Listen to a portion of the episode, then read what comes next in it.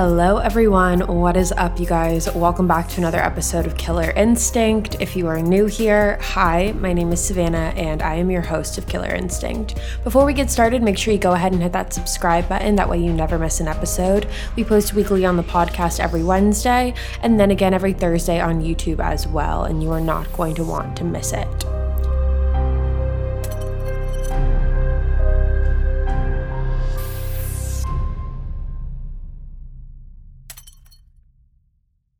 Now, before we move on into today's crazy, wild, and unbelievable episode, I did want to say that today is a very exciting day because today is the day that the Killer Instinct March officially drops. So, if you are not familiar, I recently told you guys about two weeks ago that we were creating Killer Instinct merch and that it was going to be available on July 20th. Lo and behold, it is now July 20th. So we now have hoodies available, Killer Instinct hoodies. If you've been watching me on YouTube, you've been seeing me wear them. I wore the orange color, the bright green color, and now I am wearing the black color as well. And we also have several other colors. I believe there's a light blue, there's a pink, there's a gray. So there are different colors for you to choose from. And if you're watching me on YouTube, I will have the link to the merch in the description box below. And if you are listening to me on the podcast, you can just go to Killer Instinct Podcast, and I am going to be talking all about it over there today. And you will have the links over there to go and see the merch and possibly purchase it as well.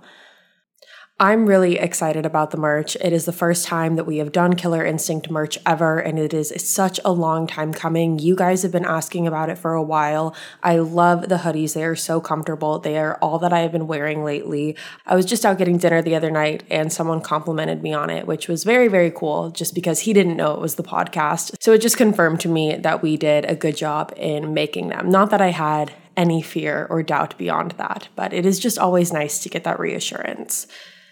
So go check out the Killer Instinct Instagram. Again, it's just at Killer Instinct Podcast if you want to hear and see all of the merch and get the links for that, or you can just click on the link in the description box of this video. Now, with that being said, you guys, today we have a crazy case. And I know I've said this a lot. I know that we talk about it and joke about it, how every case is just so crazy and so wild and so obscured. But this one, in my opinion, truly takes the cake. And there isn't as much information out there as I was hoping there would be on this case, so I apologize if today's episode is a little shorter. However, it is truly one that is going to leave you with your jaw on the floor. Before we get started on this video, I do want to say a trigger warning. In this case, we are going to be talking about suicide. So, if that is a sensitive subject for you, I encourage you to click out of the video also, I will say that this episode is not for the weak of stomachs. It is definitely one of the more gruesome ones that we have talked about. So I just want to put that warning out there before we get started. Today we are talking about Kevin Davis. I was actually introduced to Kevin and this entire case through TikTok. I saw a clip of his interrogation, and just a 30 second clip got me entirely hooked, and I needed to know more. And once I did find out more, I couldn't believe that I hadn't heard this case before, and I knew that this is something that I wanted to talk to you guys about today. So, with that being said, let's jump right on into it. So, Kevin Davis was born on December 27th, 1995, to his mother, Kimberly Hill. He has an older sister named Desiree, and the three of them lived in the town of Corpus Christi, Texas. Now, Kevin and his mother Kim lived in an apartment at the Windrush apartment complex, while Desiree, who was about six years older than Kevin, lived not too far away from them in the same town, just in her own apartment. Now, Kim and Kevin lived in apartment 1707, and it was a two bedroom apartment, so Kevin had his own room and Kimberly had hers. Kimberly worked as a hospice caretaker, so she devoted her life to taking care of people and making sure that they were as comfortable as possible in their final days of life, which only makes this case that much more upsetting. Kim is described by her own children as the world's best mother. Both Kevin and Desiree have doted over the fact that their mother was so caring and attentive and did everything she possibly could for her children. Now, when it comes to Kevin's father, there really isn't that much information about him. I searched high and low to find as much as I could. What we do know is that Kevin's father did leave Kimberly shortly after Kevin was born. And after he left, Kevin had zero contact with his father. And his dad really left Kim on her own as a single mother without thinking twice or looking back. Now, people who have claimed to have gone to school with Kevin said that he was a pretty average guy. He did seem a little bizarre to some and seemed like an outcast to others. However, they never really thought too much of it. They just thought that it was that typical awkward phase that some people go through in middle school and high school. Now, Kevin did pretty mediocrely in school. He wasn't great by any means, but he wasn't failing all of his classes either.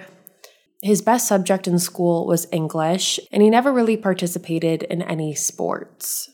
Now, this case starts in 2014 because, unfortunately, like I mentioned in the beginning, quite frankly, there isn't that much information out there about Kevin's upbringing or his life before this case and what that looked like. However, what we do know is that in 2014, Kevin was 18 years old at this time, and the exact time that we are looking at here is March 27th, 2014. Now, according to Kevin, around this time, he was contemplating ending his own life.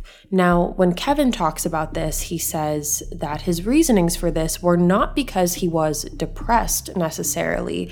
He just felt like he was living a very mundane, to put it lightly, life.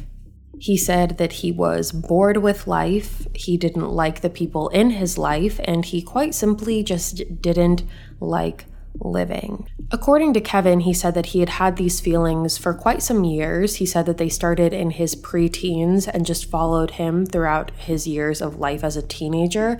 And he said he never had any psychological help. He never reached out for any therapy or anything like that. He just got to a point in his life where he learned to accept it and he very much had an it is what it is type of attitude about it. So, again, now this brings us to March 27th, 2014. Now, on the morning of the 27th, Kevin decided to tell Kimberly that he was contemplating ending his life. Now, he said that the reason that he did this was because he wanted to gauge his mother's reaction. It's never really been said what the reaction he wanted was, because according to Kevin, his mother was distraught when he brought this up. She told him that she would be devastated if he decided to end his life. However, she also added the fact that Kevin was a grown man. He was 18 years old and he was going to do what he wanted at the end of the day. She said that if that's the decision that he made, that there was going to be nothing that she could do to stop him. Kevin said that shortly after she said this, Kim actually called Desiree, her older daughter, and asked Desiree to come by and pick up Kevin later that day so he could go stay with her. Kim thought that getting Kevin out of the house would be a good way to kind of clear his head and just get him into a different environment. According to Kevin, going over to Desiree's was something that his mother made him do quite frequently. And when he was sent off to Desiree's, he took that as his mother not wanting to deal with him. Kevin didn't have many friends. He didn't have much of a social life, and he spent most of his time at home in the apartment playing video games. And that was pretty much his life. It was school and video games. Again, like I said, he didn't play sports, he didn't have a lot of friends. So, video games were really his only hobby, and it didn't really allow him to get outside and get fresh air and just implement little practices in life that might help him Along with that, Kevin was 18 years old and didn't know how to drive. So even if he wanted to leave the house, it's not like he really could have. Now, could he have gone and gotten his license? Yes, for sure. But at the same token, at the time, in the moment, it's not like he could have gotten in the car and drove off. He didn't have his license and didn't know how to drive. So, again, this reaction from Kim is not what Kevin wanted to hear. He has never stated what the right reaction from Kim would have been. However, it was not the one that he got. And according to Kevin, he said once him and his mom had that conversation, he knew in that moment that he needed to act and that it was quote unquote now or never. So later in the night on the 27th, now we're looking at around 9 p.m., Kevin ended up riding his bike and approaching a neighbor's house. He knocked on the door, and a couple who lived there came to the door and opened it. Now, when the couple opened the door, Kevin asked if he could use their phone because he needed to make a call to the police and tell them that he had just murdered someone. Now, obviously, this is not the normal thing that you expect someone who's coming up to your door to tell you. However, the couple did allow Kevin to use the phone. So, Kevin uses the phone and he calls the police and tells them what had happened. After he calls the police, he waits there until they arrive and arrest him immediately. At this point, we're moving into the early morning hours of the 28th. And at this time, the police go over to Kevin's apartment where he lived with his mother, and they walked in on an absolute horror scene. There was blood everywhere throughout the apartment, and they found Kim's body laying on the floor of her bedroom, and she had been brutally and viciously attacked. Police found a hammer next to her body. There were also three different notes scattered throughout the apartment that seemed to be written by Kevin. One of the notes said, Chase me. Sorry for the mess, KD. Another one, which was directed towards his sister Desiree, said, Keep your head up. Hurry. She might still be alive, even though I highly doubt it. Now, according to Kevin, he wrote the note to Desiree because he thought that she was going to be the one to find Kim's body. Because remember, Kim had called her earlier and asked if she could come over to come pick up Kevin. So Kevin thought that Desiree was going to be the one to find their mother in that state. And he thought that if she did, she was going to, in his words, lose her head. And so that's why he said, Keep your head up. However, what we know now is that that is not what ended up happening because when Kevin tried to make a run for it, the guilt ate him over and he ended up confessing before Desiree could get there, luckily. Now, what's very twisted is that in regards to the notes, Kevin said that he was just kind of having fun with it. He said that he was in a very playful mood and he wanted to go on the run and see how far he could get, and that these notes were really just his sense of humor coming out. Imagine an app designed to make you use it less. Seems a little counterproductive, right? Well, Apartments.com's instant alert feature works exactly that way.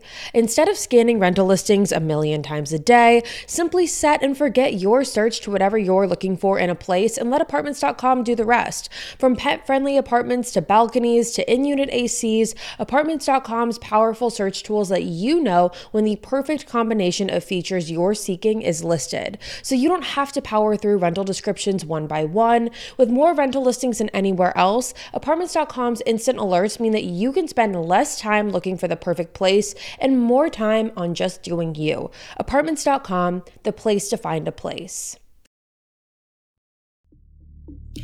So, that same day on March 28th, authorities sit down with Kevin to get the full story from him as to what happened and why he did what he did. And again, I'm going to warn you right now, as I did in the beginning, this is one of the most disturbing cases we have ever covered, and Kevin does not hold back in the details that he gives. Now, according to Kevin, he said that on the night of the 27th, around 9 o'clock p.m., he was still so built up from the conversation that he had had with Kim prior, and he knew that he was going to kill her that night. At around 9 o'clock p.m., Kim was sitting on the couch watching TV when Kevin went over to her and put a cord over her neck in attempt to strangle her. The cord that he used was one from his video game controller. However, according to Kevin, this did not work, and Kim was able to fight back and pull the cord off of her. After she ripped the cord off of her neck, Kimberly started screaming, and that is when Kevin then ran to her bedroom and pulled out a hammer that she kept in her nightstand drawer. He said that he then brought the hammer back and then started hitting Kimberly over the head with the hammer. He hit her over the head approximately 20 times, and at that point, he then dragged her by her clothes into her bedroom, leaving a trail of blood behind them. Now, Kevin initially thought that the approximately 20 hits to the head had killed Kimberly. However, she then started making some noises, and he thought that she was playing dead. Those are his words. He thought that she was playing dead, and so he continued to hit her over the head several more times until her skull had cracked open. Now, even with her skull cracked open, Kevin still wasn't convinced that she was dead. He then walked into the kitchen and grabbed a knife and stuck the knife through the top of Kimberly's head and at this point, you guys, her brain is exposed. So when he grabs this knife, he sticks it into the top of her head and mixes her brains around with the knife. Now, for whatever reason, he said the knife wasn't really working. It wasn't giving him the result that he wanted.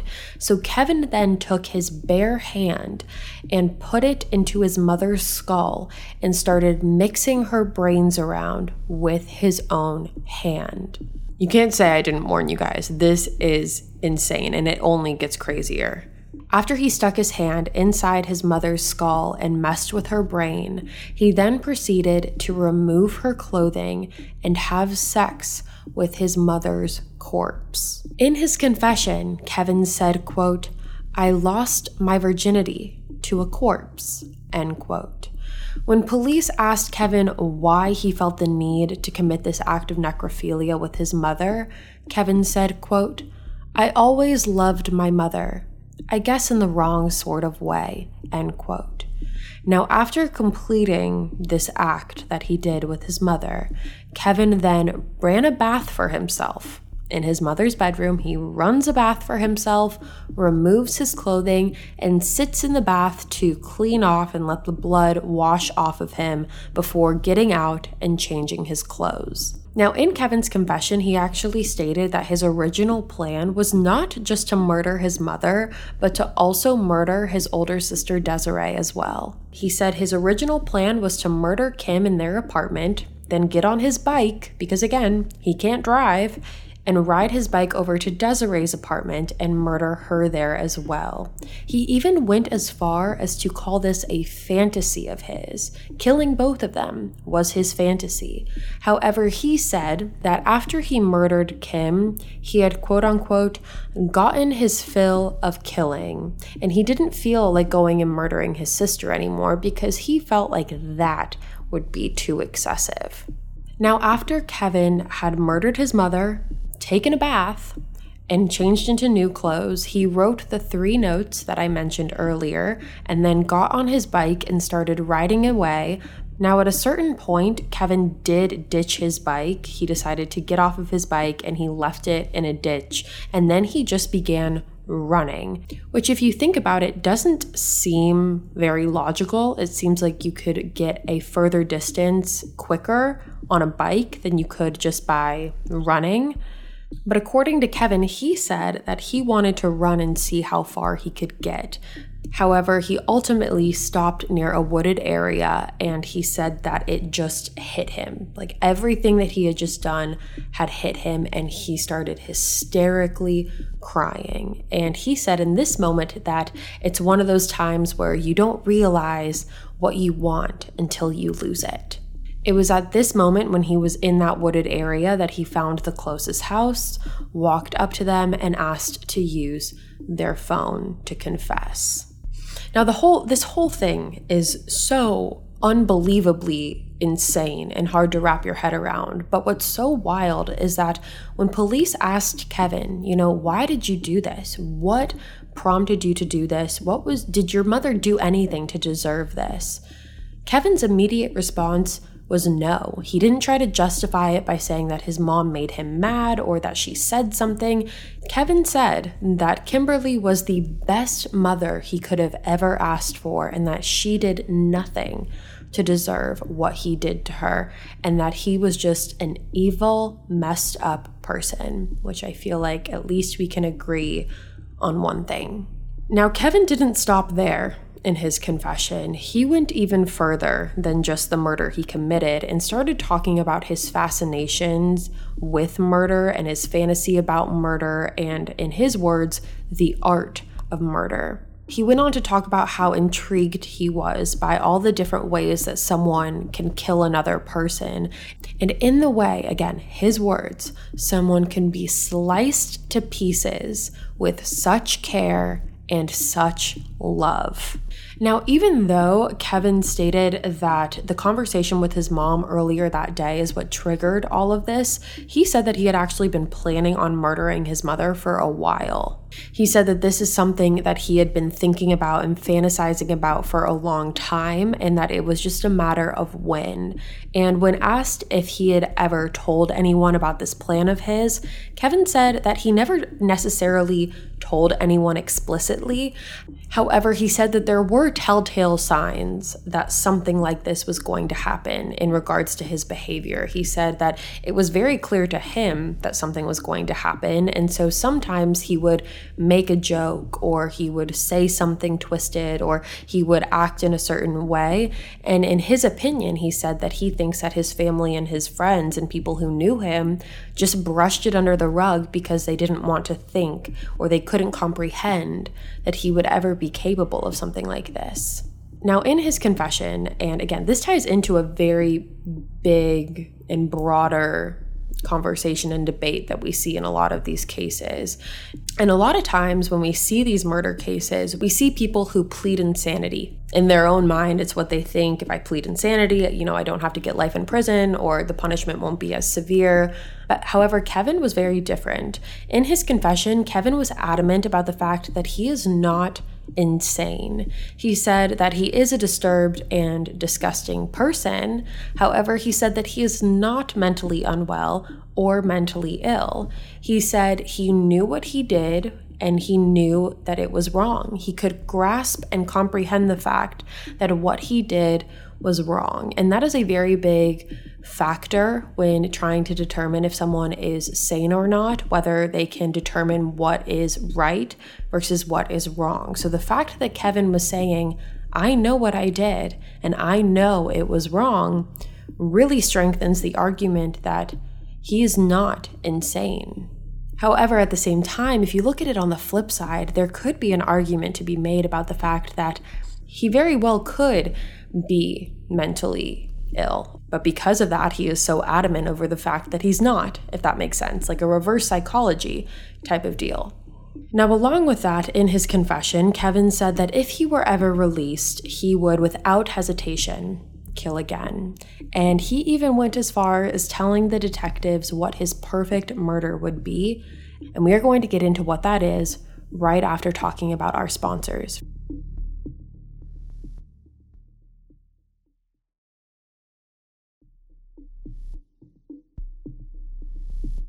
So, Kevin's perfect murder. It's crazy that someone, like, the concept of that even being a thing, like someone's perfect, ideal murder, the fact that that's even a thought in someone's mind is baffling and astounding and so horrifying on so many different levels. But let's talk about what Kevin said his perfect murder would be.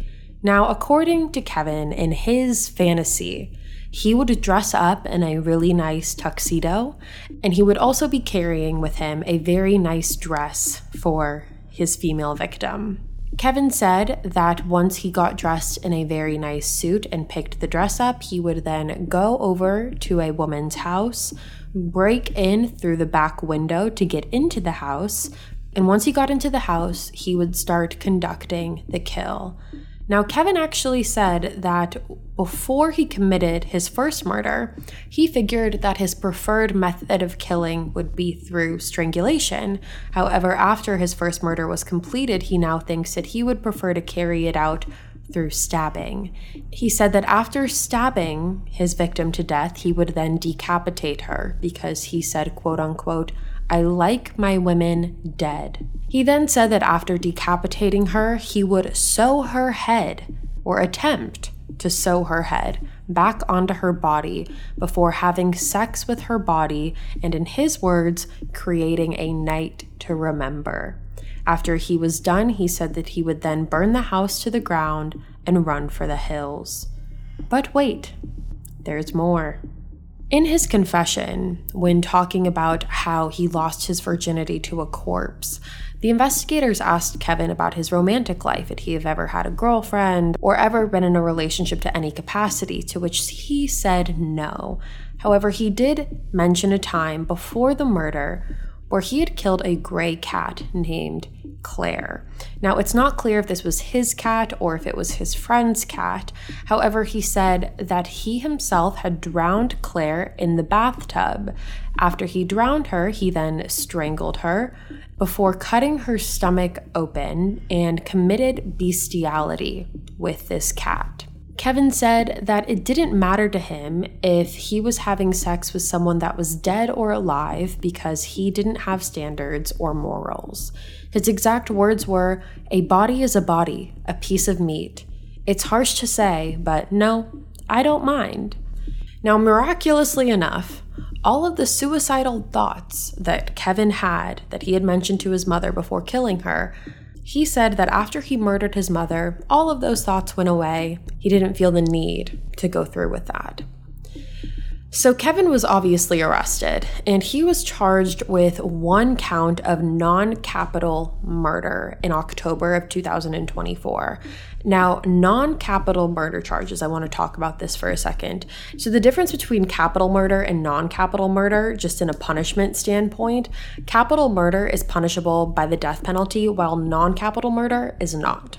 Non capital murder charges are more typically, again, this isn't always the case, however, more typically result in a life in prison sentence with or without the possibility of parole.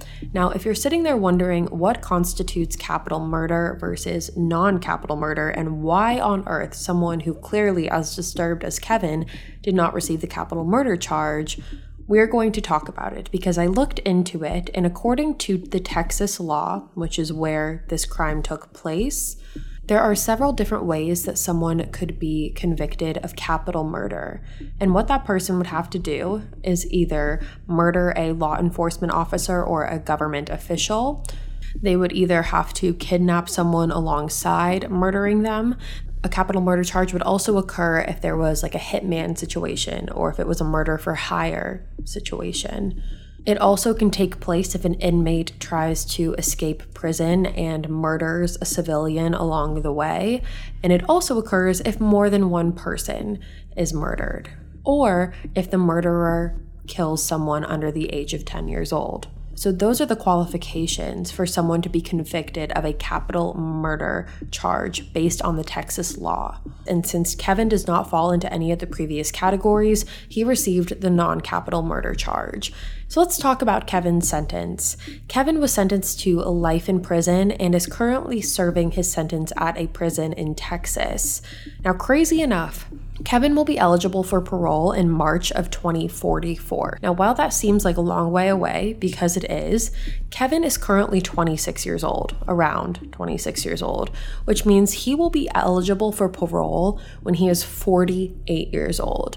Now, we hear a lot of times about people being eligible for parole when they're like 87 or 92 or this older age where we think as a society that they won't have the capability to go out and commit a murder again. However, 48 is fair game. You can still murder someone at 48 years old. And it's terrifying because Kevin has openly admitted that if he gets released, he's going to kill again. And so let's cross our fingers that when 2044 comes along, Kevin is still in prison. Now, that, you guys, is the case of Kevin Davis. I told you from the beginning it was a crazy one, and I cannot wait to hear what you guys have to say about it. But with that being said, you guys, that is all for me today. Again, make sure you go ahead and check out the Killer Instinct merch. Make sure you subscribe to the podcast. We post weekly on the podcast every Wednesday, then again every Thursday on YouTube. I will be back next week with a brand new one for you guys. And until then, stay safe. Bye, guys.